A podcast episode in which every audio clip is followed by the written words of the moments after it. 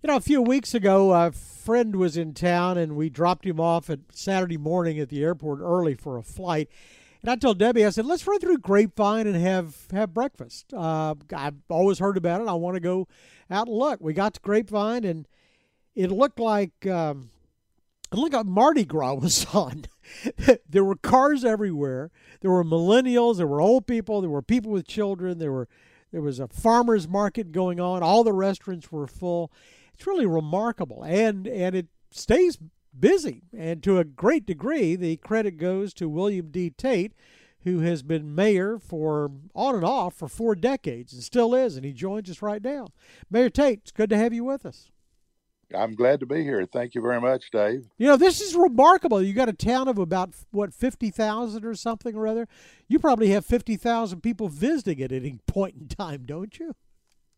We have uh, more people that uh, uh, work in Grapevine than spend the night here. So we have about 125,000 population during the day and about 55,000 at night. What? Tell me the catalyst here, because I mean, you've got the Grape Fest coming up. Everybody always looks forward to that. That starts in a couple of weeks, and it kind of takes over the town. Then right after that, it's like Christmas USA for two months and the big Christmas pageant, and then you've got the the Vintage Railroad. How did you how did you start marketing Grapevine like this so successfully? Well, we learned very early that we were going to be a tourism uh, community with a tourism economy. We attracted a lot of really nice hotels and restaurants and some fine uh, retail stores, and we preserved our downtown. It's vintage, it's unique, it's authentic, and people just love to come to downtown and walk the streets, shop and eat, have their picture made at a log cabin or by the sidewalk judge, and then sit on a park bench and just relax and enjoy a piece of Americana. You know, I was trying to think of the catalyst for for Grapevine. My guess is back in the '70s when the city fathers of Dallas and Fort Worth got together and found a place to plop down DFW. I would bet the initial reaction was not favorable to having a gigantic airport uh, plop down next to a nice little town like Grapevine. Well, when when I grew up here, it was an agricultural economy and an agricultural city, and that changed when DFW Airport came. We swapped our tractors for uh, jumbo jets, and our farmers were stewardess and pilots and it began the transition of our community from a, a rural uh, community to an internationally known uh, uh, uh community. Uh, we uh, have people that come here from all over the country and and from very many foreign countries through the airport, and they're attracted here by the uniqueness and uh, what we have to offer. It's very clean, very safe, and it's very unique. Uh, it's very inviting, and uh, we have uh, things to offer that a lot of other communities don't. Uh, and so the people uh, that live in the Metroplex are very responsive. they especially enjoy coming on the weekends when they're off work right. and have an experience here. Boy, do they! They come in droves too. So, how did, did you find oh, like the Gaylord Texan, Grapevine Mills, um, uh, the Great Wolf Lodge, all these catalysts for for visitors, or did they find you? Well, Dave, we, we realized very early we weren't going to be the fastest growing city or the largest city. So we had tried to track things that were unique that other cities didn't have, like the Grapevine Mills Mall and Bass Pro and and the Great Wolf Lodge, uh, the Gaylord Texan, and these things uh, all have complemented our tourism economy. And uh, the airport, uh, you know, dictated, I think, that that's where our future was.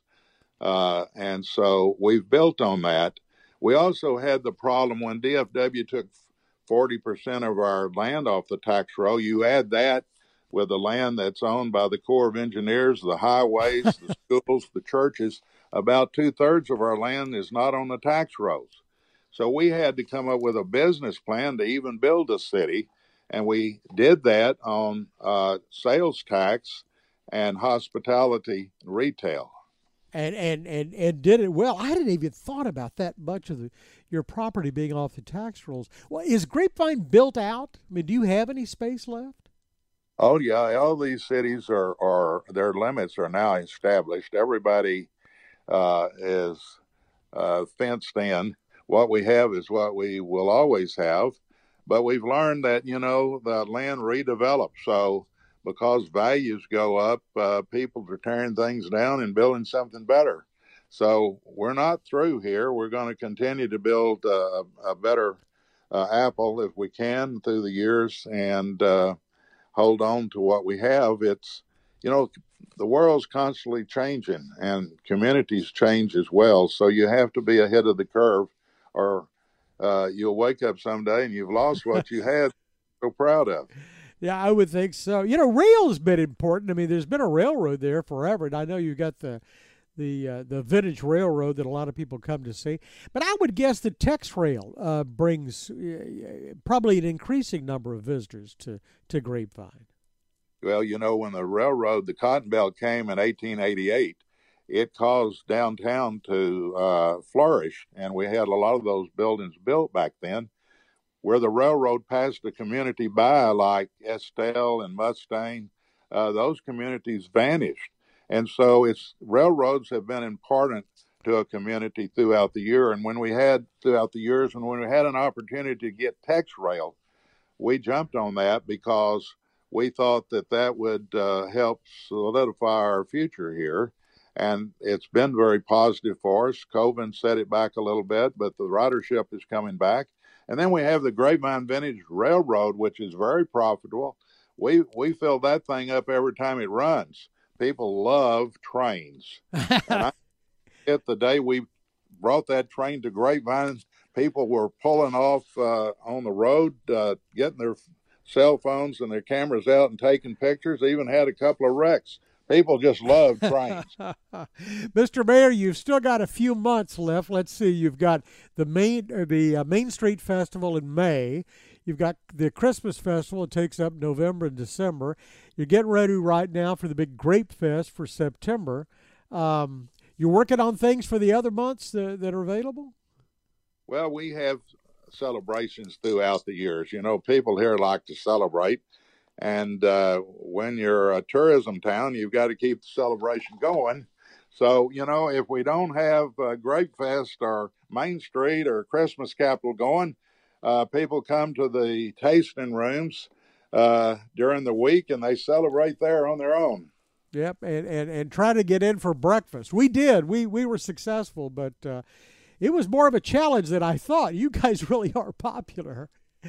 William D. Tate is, you know, I think you're the, I remember John Stemmons was on years ago, but I think you're the first person who is a major thoroughfare, uh, conspicuous exit off 121, and has been mayor of the community for four decades. That's a remarkable accomplishment, Mayor.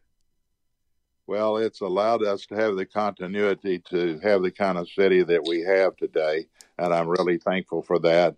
People that live here have been very uh, kind and generous to me and reelecting me. You know, people want more for less, so you give them more city service, less taxes, they'll vote for you every year. Well, and, and we and we all like to party, and we we we like the fact that you host a lot of them. Mayor William D. Tate of Grapevine, our guest today. It's good to have you with us, sir.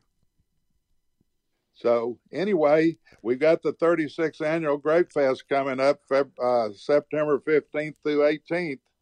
We're looking for a couple of hundred thousand people that weekend, and so uh, we've got everything planned. Uh, uh, ticket sales have been really brisk online, and we're looking forward to a great celebration. And we're looking forward to joining you for it. For more of our conversation with the mayor, go to krld.com slash CEO. I'm David Johnson. News Radio 1080 KRLD.